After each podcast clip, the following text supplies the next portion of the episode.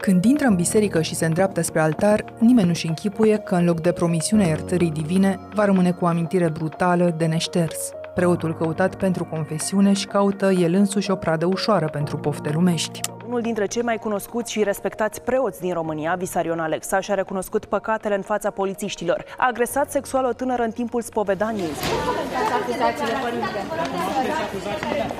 Stupoarea societății în cazul Visarion Alexa e așadar de înțeles, iar ancheta condusă precaut până la obținerea unor dovezi clare ale agresiunii sexuale un semn bun, îndelung așteptat de victimele tăcute ale unor împrejurări similare. Dar societatea noastră nu s-a oprit la stupoare. Anatema aruncată asupra femeii agresate, bășcălia și croirea unor conspirații ticluite împotriva bisericii au luat locul răbdării și al compasiunii cât de pregătiți suntem ca stat și ca societate să discutăm deschis despre fenomenul agresiunii sexuale din biserică, din școală, de pe stradă sau din instituții, explică în acest episod Diana Oncioiu. Diana este jurnalist de la Zero și să fie lumină. E printre reporterii care au documentat în detaliu cazuri de abuz sexual și totodată unul dintre autorii unei serii de investigații despre instituțiile de cult din România și despre oamenii lor. Eu sunt Anca Simina și ascultați On The Record, un podcast recorder în care știrea primește o explicație.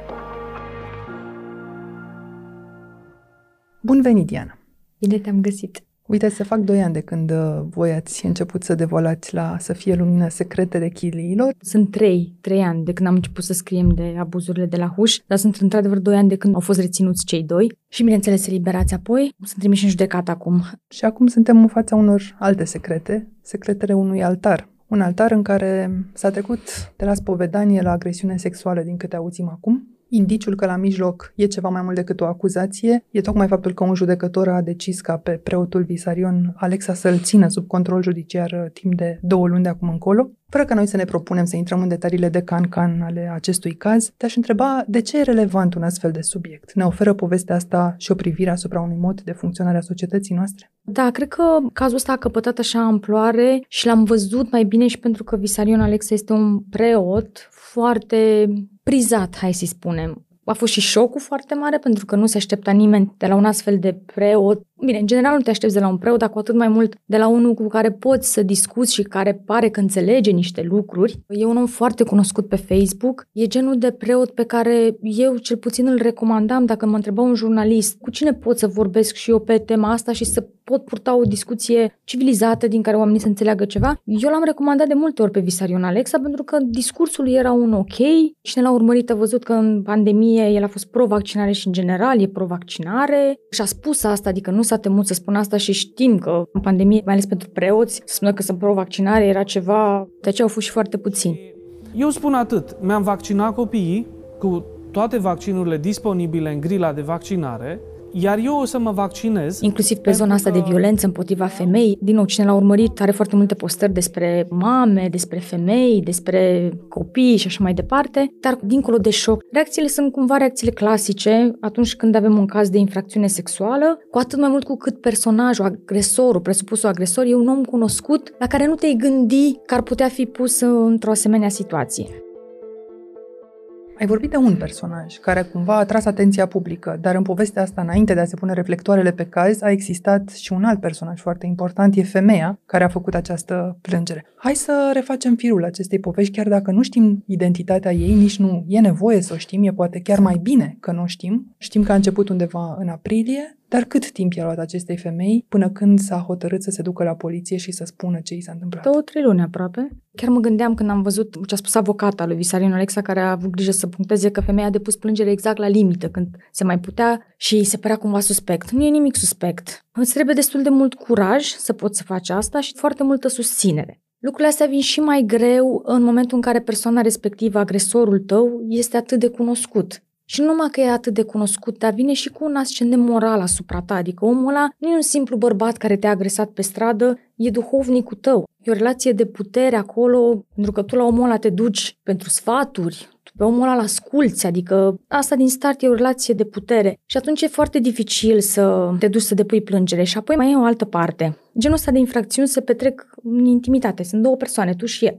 Dacă te duci, poliția să spune, dar ce dovezi ai? Păi, ce dovezi să ai? Că tu când te-ai dus la spovedanie nu te-ai gândit că omul ăla te va agresa și ai zis hai să pornezi de la început înregistrarea, că nu te-ai gândit. Plus că mai intervine ceva în, în genul ăsta de relație, dincolo de chestiunea de șoc, că e șoc, nu te gândești că în biserică poți să fii agresată și tocmai de duhovnicul tău, e și sentimentul de rușine. Șocul ăsta te îngheață pur și simplu și atunci ai impresia, după ce se termină agresiunea, că tu ai lăsat să se întâmple acele lucruri. Și știu asta din discuțiile cu victime și mai ales din discuțiile cu victime în relație cu preoți. E rușinea, pentru că s-a petrecut într-un loc pe care tu îl percepi ca fiind sfânt, e ceva ce mintea ta nu poate să conceapă, să înțeleagă și îți pui problema că inclusiv tu poate ai încurajat treaba asta în vreun fel sau altul. Că te gândești că omul ăla e preot, e duhovnicul tău, el n-ar fi putut să facă asta și atunci poți să crezi inclusiv tu despre tine că ai fost o ispită. Nici nu e o întâmplare că cei care au reacționat după au vorbit de ispitire. Și atunci, da, îți ia foarte mult timp să depui plângere. Sunt persoane care nu depun E unul dintre cazurile în care poliția, spre deosebire de altele pe care le cunoști, n-a încercat să o descurajeze pe femeia asta, ci din potriva a ajutat-o să-și susțină acuzațiile. Cu această aparatură de înregistrare, femeia despre care vorbim s-a întors în altar. Ce știm acum datorită acestui episod?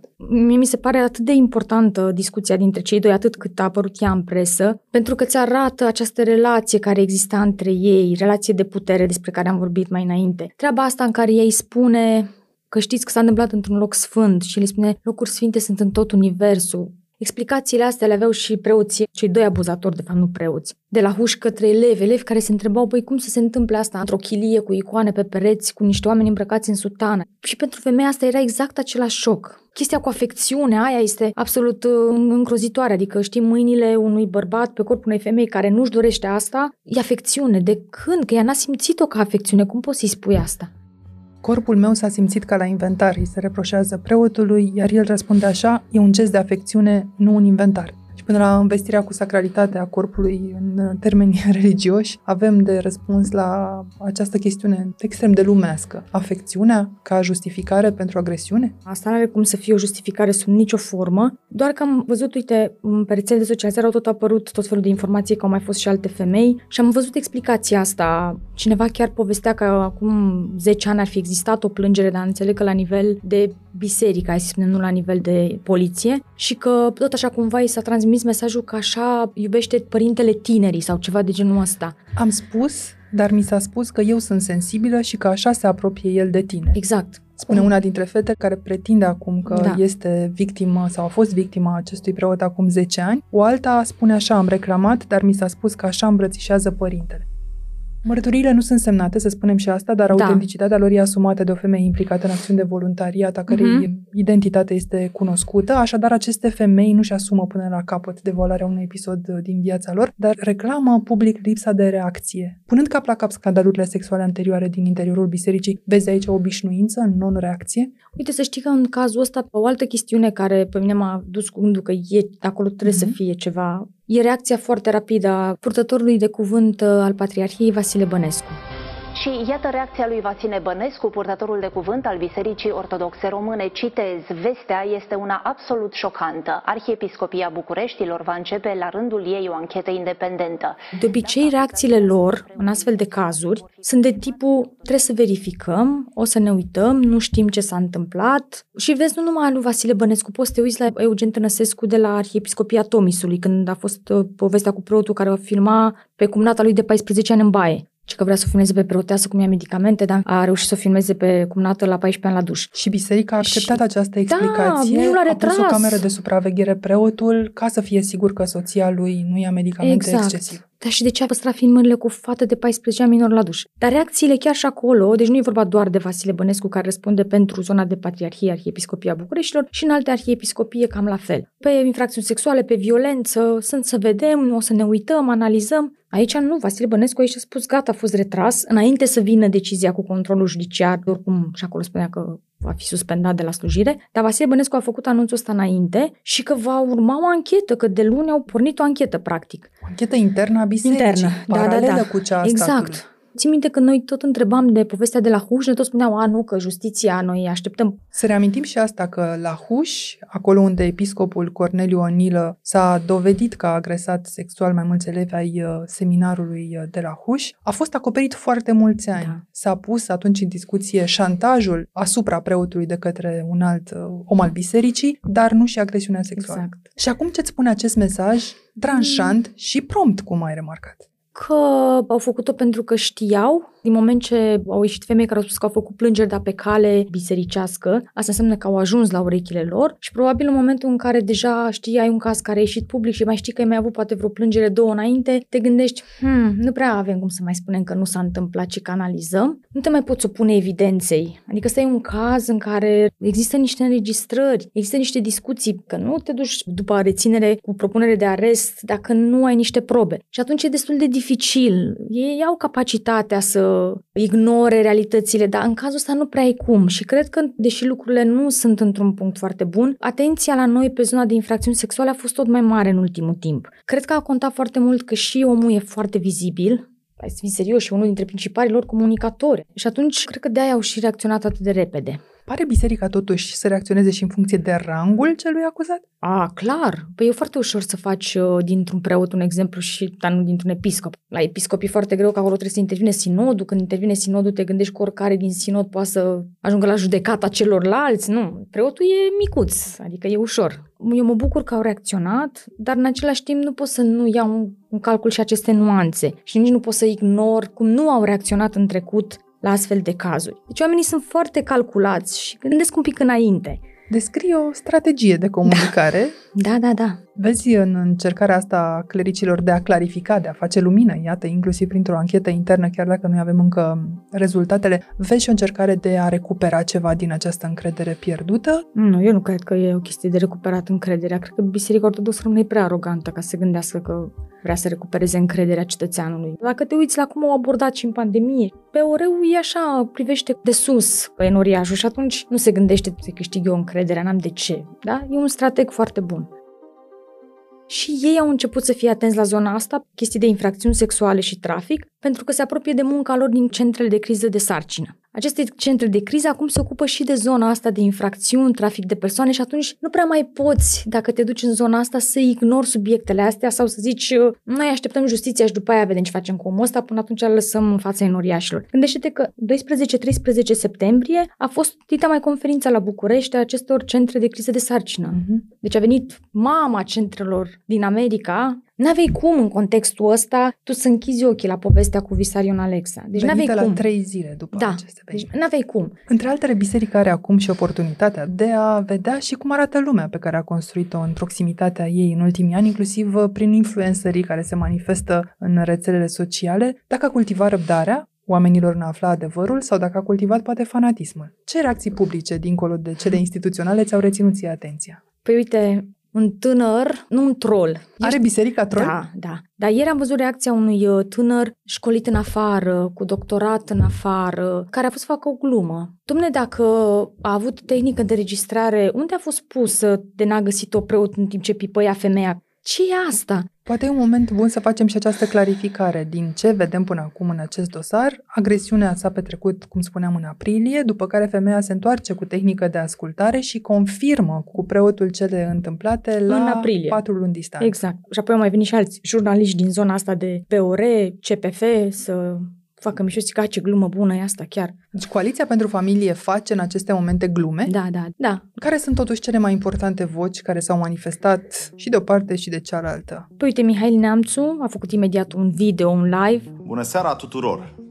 în care a încercat să spună cât de renumit este acest preot uh, și ce om bun e. Dau deci mărturie și pun uh, chezășie când spun tot ceea ce spun. Acest om al lui Dumnezeu a făcut mult bine Mesajul Domnului e prea bun ca să facă asta. Și a doua chestiune pe care a lansat-o, vezi, Doamne, că astea sunt niște atacuri care se vor tot înmulți la adresa creștinismului și a creștinilor. Anii care vin vor fi ani grei. Acuzațiile care s-au făcut la adresa unor clerici în apus, în Occident, vor fi acuzații pe care le vom auzi mai des în biserica noastră, ortodoxă. Un complot, o conspirație. Deci totul a fost pus la cale. Dacă s-a întâmplat, a fost pus la cale, a fost ispitit.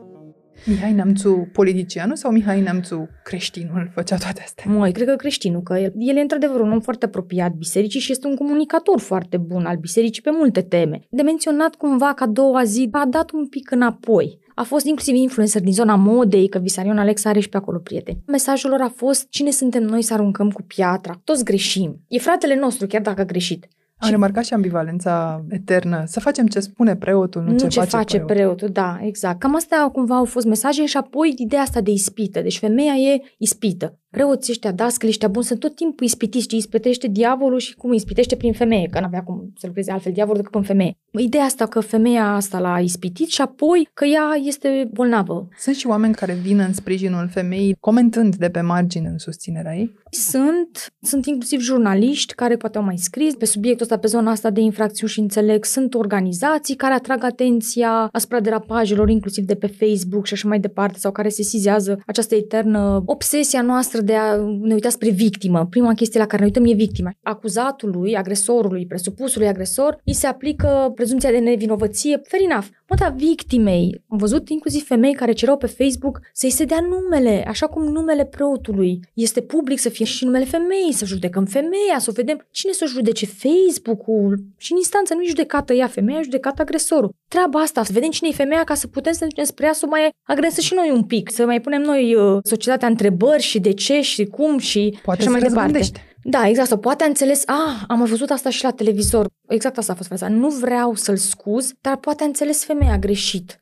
Cum înțelegi o mână în lenjerie intimă greșit? Cum poți să înțelegi asta greșit? Așadar, Diana, dacă omitem bășcălia din jurul acestei povești, cel mai evident fenomen deocamdată este polarizarea, care nu contribuie cu nimic la elucidarea cazului, cum uh, sugerai mai devreme. În aceste condiții, crezi că putem oare vorbi despre agresiunea sexuală obiectiv și în România? Suntem capabili de chestia asta? Nu cred. Cred că putem vorbi un pic mai mult și cred că am înțeles un pic mai mult decât, nu știu, acum 4-5 ani. Dar suntem în continuare, percepem în continuare infracțiunile sexuale, adică suntem influențați inclusiv în discuții de prejudecățile cu care am crescut și prejudecăți care există inclusiv la judecători și la procurori, că până la urmă și ei sunt oameni dintre noi, nu au fost educați altundeva. Și e foarte dificil, asta se schimbă foarte greu și durează foarte mult timp. Gândește-te cât i-a luat presei să învețe să documenteze astfel de cazuri. I-a luat mult. Dincolo de presă trebuie să mai ai niște organizații, trebuie să mai ai niște politicieni, politicieni care nu înțeleg nici acum.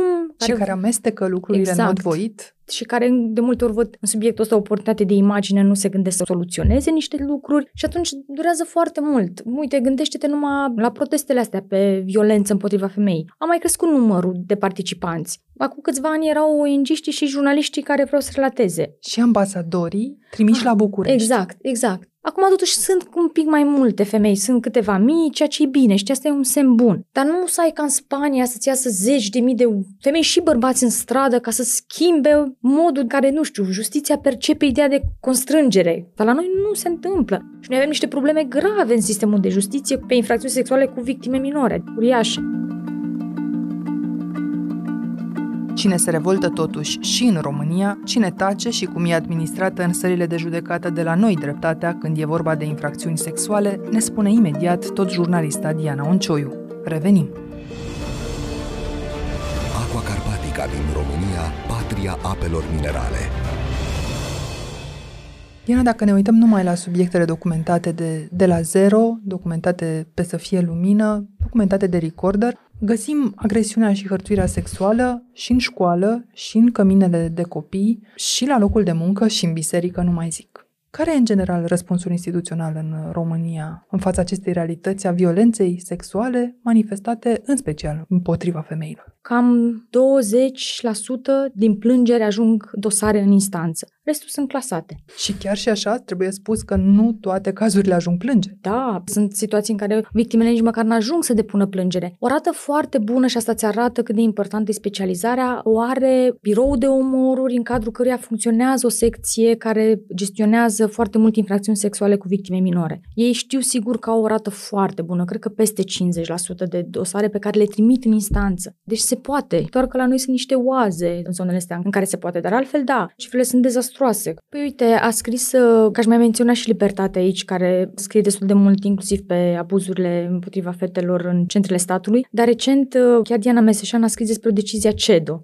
Există o decizie a CEDO care ne condamnă pentru prima oară pentru un caz de hărțuire sexuală la locul de muncă. Și e vorba de o companie de stat. O gară din Timișoara. Exact. Mie mi se pare fabuloasă motivarea uh, instanței, adică ar trebui citită de oricine pentru că unul dintre reproșuri este fix acesta, că angajatorul n-a făcut nimic. Motivarea instanței, te referi la CEDO? Motiv- la CEDO, da, pardon, da, da, da, la CEDO, clar, nu, ce au făcut ai noștri nu e ceva de manual de nu se face. Asta se arată că nici măcar nu avem instrumentele cu care să anchetăm astfel de situații. Problema că... e tocmai asta, cazul a fost clasat de autoritățile da. din România, deși în ochii judecătorilor CEDO e perfect demonstrabil cazul. Da. Apropo de instituții, cum îți reacționează, a fost să o trimită pe femeia înapoi să-și vadă de treabă. Ok, plângere, poliție, instanță și mai departe. Dar tu, la locul de muncă, poți să faci continuă anchetă, poți să te uiți să vezi ce s-a întâmplat. Ai un cod al muncii pe care angajații trebuie să-l respecte. Ei n-au făcut nimic. Au forțat-o cumva pe femeia să-și dea demisia. Și ce de observă treaba asta? Adică nu doar că procurorul nu și-a făcut ancheta, dar nici instituția n-a reacționat. Știm un caz de la o universitate din România. Fata a depus plângere încurajată inclusiv de universitate. A susținut în demersul ei. E fabulos să te susțină instituția angajatoare pe tine ca victimă. E, adică nu e fabulos, e de recomandat să se întâmple asta. De unii se pare ceva așa extraordinar că de obicei la noi nu se întâmplă. Ați văzut și voi în cazul de la Codlea. Ce susținere există acolo? Susținere pentru agresor eventual. Singurul lucru care nu s-a întâmplat totuși la Codlea, deși era posibil și asta în România, e că nu s-a întors acest profesor ah, care a agresat undeva. mai multe eleve de-a lungul timpului, nu s-a întors la catedră după ce și-a dat ah, demisia. Okay. Pe de altă parte, e cazul din penitenciarul din Baia Mare, unde deocamdată a fost doar făcut un pas în spate. Omul uh, care e acuzat de agresiune sexuală asupra unei angajate nu este în afara sistemului. Dar tu ai cunoscut multe femei în uh, situația asta și le-ai ascultat mărturiile pe parcursul mai multor ani. Ce sentimente le însoțesc atunci când își caută dreptatea? Hmm. În început ai acest entuziasm, mamă, depui plângere, o să se întâmple ceva, doar că durează foarte mult, ajungi să fii și foarte expusă și sunt momente în care la final te gândești, băi, a meritat toată treaba asta. Pentru că chiar vorbeam cu un judecător, la un bărbat, faptul că are niște antecedente penale, poate a mai avut niște agresiuni, poate a hărțuit pe cineva. Domne, nu, alea au fost în trecut, noi acum judecăm cazul ăsta. Dar culmea e că în același proces Contează o femeie dacă a avut mai multe relații sexuale înainte, dacă a avut relație sexuală inclusiv cu abuzatorul. De ce la femeie contează lucrurile astea? Adică dacă a avut mai mulți parteneri, ce? E mai justificat agresiunea? Dar la el nu contează și sau contează într-o mică măsură. Ceea ce mi se pare total nedrept. Și asta îți arată și expunerea la care e supusă tot victima. Pentru că ea trebuie să demonstreze, până la urmă, că agresiunea respectivă s-a întâmplat. Avem în sistemul ăsta, în lanțul despre care ai povestit, avem vreo verigă care să acorde sprijin acestor femei care se simt, uite, rușinate sunt niște organizații, dar ele sunt atât de copleșite de atât de multe subiecte, pentru că sunt puține și trebuie să se ocupe de violență în familie, de drepturile reproductive, de infracțiuni sexuale, adică e un platou mult prea mare. Totuși există și pot să pună femeile în legătură cu niște avocați, pot să oferi inclusiv servicii pro bono, care contează, da. Vezi tu, e un sprijin important, dar la fel n-ajunge la toate femeile. Vorbim de o hartă invizibilă. Da, Dacă da, da, i s-ar exact. întâmpla astăzi femei numite AB din orice sat din A, România, ea n-ar nu, ști cum să acceseze toate nu, lucrurile astea nu. de care vorbești. Din păcate nu, și sunt zone în țară în care nu există aceste ONG-uri, nu există, pur și simplu. Pe teren, în timp ce documentam și am, nu am găsit un ONG sau cineva care să vorbesc pe o chestiune sensibilă. Când se risipește efervescența de pe rețelele sociale, chiar și în sprijinul acestor femei, spui că nu au uh, neapărat unde să găsească sprijin și atunci cu ce resurse să meargă ele mai departe, Diana? Uite că unele își găsesc, unele ajung la CEDO, deși durează enorm și la CEDO. Și deși sunt niște femei cu venituri mici. Exact. Doamna de la Timișoara de care spuneai tu era femeie de serviciu. Femeia a ajuns cu cazul la CEDO și a câștigat fabulos, mi se pare. Mai este încă un caz la CEDO al unei femei cu o dizabilitate, dintr-un sat tot așa, a ajuns la CEDO, a câștigat și cred că la un moment dat nici n-a mai avut avocat, s-a reprezentat cumva singură. Dar vezi tu, iar e un număr mic. Pentru ei contează, cel puțin pentru familia persoanei uh, de care am zis mai devreme, care avea o dizabilitate, pentru ea a contat enorm în lumea aia mică din satul ei, că CEDO i-a dat dreptate, a contat enorm. Dar până la CEDO au crezut în ea prietenii, familia. Soțul și atât. Deci până da. să așteptăm dreptatea din instanțe, ar fi bine să dăm sprijinul ăsta oamenilor de lângă noi. Da, și să scriem despre cazurile astea cât mai mult. Dacă jurnaliștii încep să scrie cât mai mult de cazurile astea, e o presiune pe instituții să aibă niște reacții, chiar și măcar de dragul imaginii. Lipsa consimțământului, de care vorbeai mai pe scurt și mai devreme, e un detaliu în legătură cu care societatea pare în continuare, dacă nu cumva este, extrem de tolerantă, extrem de îngăduitoare. Și ai asistat la destule procese în sările de judecată ai uh, găsit aceeași îngăduință arătată și în instanțe față de lipsa consimțământului? Avem încă o problemă și la nivel de instanțe, în a înțelege că această constrângere nu trebuie să fie un cuțit la gât sau uh, o amenințare. Nu, constrângerea poate să fie și non-violentă, să spunem. Sentimentul de împietrire de care Exact, exact, care vine din context de a procurorii specializați când analizează și au duc lipsă de urme fizice pe corp care să indice clar constrângerea, se uită la relații relația dintre cei doi, la interacțiunile dintre cei doi. Apelează la martori care au văzut cum interacționează. Îți spuneam mai devreme de Spania. Ei au avut un caz de viol, era o tânără, se violată de cinci bărbați. În primă fază au zis că n-a fost constrânsă, au fost mai protestele și până la urmă o instanță a decis că simpla prezența unei femei într-o cameră cu cinci bărbați e o formă de constrângere. O femeie într-o cameră cu cinci bărbați poate să perceapă asta ca amenințare. Dar era din nou o chestiune de interpretare și care se așeza, să spunem, pe trecutul, pe lecturile, pe experiențele exact. acestei uh, judecătoare. A fost nevoie de o lege în Spania ca exact. lucrurile să se schimbe și aceste nuanțe să fie clar transpuse în legislație. Pentru asta însă s-a revoltat o țară. Și masiv, adică Vezi același tip de val de indignare producându-se și în România la un moment dat în timpul vieții noastre cât să se schimbe ceva? Aș fi ipocrită să zic că nu, pentru că atunci n-am mai scrie, știi, n-am mai continuat să tot scriem despre subiectele astea dacă am fi așa de fetiști. Dar pe de altă parte nici nu pot să nu văd faptul că ai așteptarea asta că ok, hai să zici că poate la adulți nu se revoltă lumea. Mă, da, când un jurnalist îți arată că e o practică la nivelul instanțelor referitoare la minori, un bărbat de 53 de ani violează o fată de 10 ani și instanța spune că n-a fost viol, a fost act sexual, cum să nu te revolte asta? Dar uite că nu ne-a revoltat ca societate asta absolut deloc. Cifrele din barometrele Uniunii Europene ne-ar trimite mai degrabă în extrema opusă ignoranței. Una din 10 femei care are cel puțin vârsta de 15 ani a trecut prin cel puțin o experiență de violență sexuală. Ne-ar obliga acest caz de la care am pornit, ca și toate celelalte pe care le discutăm mai degrabă haotic, ne-ar obliga să redeschidem coerent subiectul educației sexuale cât mai timpurii în școli? Clar, da, pentru că e vorba despre atât de multe lucruri, e vorba despre a identifica în primul rând un abuz. Dacă ne uităm la toate infracțiunile astea sexuale cu victime minore, multe se produc între o minoră și adultul cineva foarte cunoscut, apropiat, adică acolo nu e o chestie de te-a luat prin surprindere și așa mai departe. Deci e vorba de discuție despre corp, despre intimitate, despre ce poți să faci și ce nu. Despre afecțiune, despre dacă afecțiune, ne exact. Ce, ce înseamnă afecțiune? Inițial. Afecțiunea nu înseamnă ca tu să faci ceva împotriva voinței mele. Nu mă interesează că tu îi spui afecțiune, nu, pentru mine nu e afecțiune, adică limitele astea am putea să-i învățăm pe copii. Asta cu clasa 8 e deja târziu în contextul în care tu ai fete care nasc la 14-15 ani. Și totuși, Diana, avem acest caz, avem și altele în trecut, avem un proiect de lege a educației pe masă și acolo nu apare decât educație pentru viață, într-un mod suficient Sau de vag, cât să nu atingă aceste subiecte sensibile, cât să nu reglementeze limitele, nici măcar o disciplină școlară, dacă acasă e mai greu de intrat uneori în aceste detalii. Ce-i de făcut?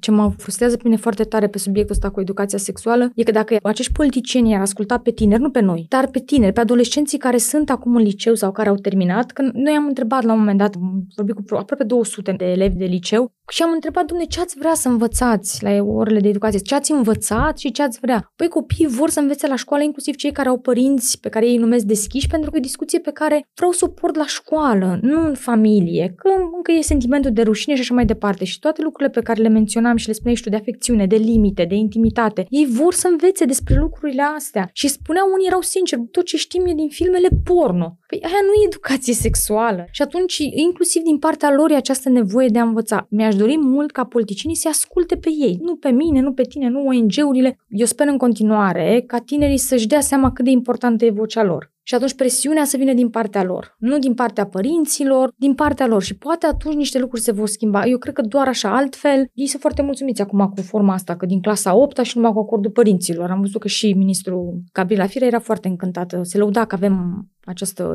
lege și foarte bună. Ca să tragem linie, ajungem să consumăm astfel de cazuri dramatice, mai degrabă ca telespectatori, ajungem să ne mulțumim cu niște detalii uh, siropoase sau mai puțin siropoase, tragice sau mai puțin tragice, fără să admitem că nu avem consistența necesară să abordăm astfel de subiecte, că nu avem instituțiile statului care să ducă problema de la zero la infinit, că nu-și găsesc oamenii care sunt victime în aceste situații, nu-și găsesc până la urmă dreptatea decât într-o foarte mică măsură și nici nu suntem gata să ne pregătim generațiile care vin din urmă să accepte deschis o discuție pe toate aceste subiecte ca să le înțeleagă, ca fenomenul ăsta să nu mai fie un fenomen, ci doar o sumă de excepții la un moment dat. Tu vezi o cale de ieșire din această spirală a obișnuinței create în jurul nostru în fața violenței sexuale? Da, cred că legislația ar putea să facă ceva. Pe zona de infracțiuni cu victime minore un prag, să ai un prag de 14 ani. În Franța e de 15 ani. Tot ce e sub 14 ani nu mai stăm să dezbatem act sexual sau viol, e viol. Asta ar rezolva odată o treabă pentru că știu că ministrul Predoi a spus că nu e oportun, că noi specializăm oamenii. Îi tot specializăm din 2016 și noi încă avem decizii în instanțe absolut dezastruoase sau dosare care nici măcar nu ajung în instanță. Legislația, dacă e clară, nu mai lasă loc de interpretări. Crede în educație că poate schimba, asta apropo de educația sexuală, dar pentru asta trebuie să o ai în școli,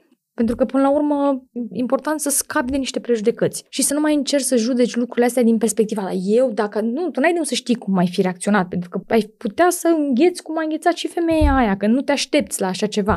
Și ca să nu uităm totuși de unde am plecat, că de la biserică ni se trage toată discuția asta, își mai poate permite Biserica Ortodoxă Română să aștepte judecata de apoi a celor care, ah. uite, au zgâlțit-o din nou din temelii, fie prin acțiune, fie prin tăcere, sau e obligată de împrejurări și de contextul în care trăim să-și încheie propriile judecăți cu mult înainte de a se fi încheiat cele lumești. Da, eu nu cred că asta mai poate să fie folosită ca scuză. Deci nu ni s-a spus treaba asta la să fie lumină de nei și pe ochi. Cine sunteți voi să judecați un episcop? Asta se va întâmpla în lumea de apoi. Eu vreau ca omul ăsta să răspundă în fața instanței acum, că victimele astea nu așteaptă dreptatea de apoi. Până la urmă, e o responsabilitate pe care o ai față de enoriaș. Tu ești aici pentru enoriaș, nu ești pentru imaginea unei instituții. Dar întotdeauna în biserică și nu doar de vorba de BOR. Catolicii au o grămadă de cazuri și martorii lui Jehova au o grămadă de cazuri de abuz sexual. Oamenii ăștia, în astfel de cazuri, ei sunt interesați nu de a proteja femeia, nu de a, în a proteja copiii, ci proteja imaginea. Și când e despre imagine, atunci invoci și povestea cu judecata de apoi, cine suntem noi să judecăm astfel de cazuri, noi le băgăm sub preș. Nu poți să faci asta, e respectul pe care l-ai față de enoriaș. Atâta vreme cât folosești argumentul ăsta, nu cauți să-ți recupereze enoriașii. N-are cum să funcționeze așa.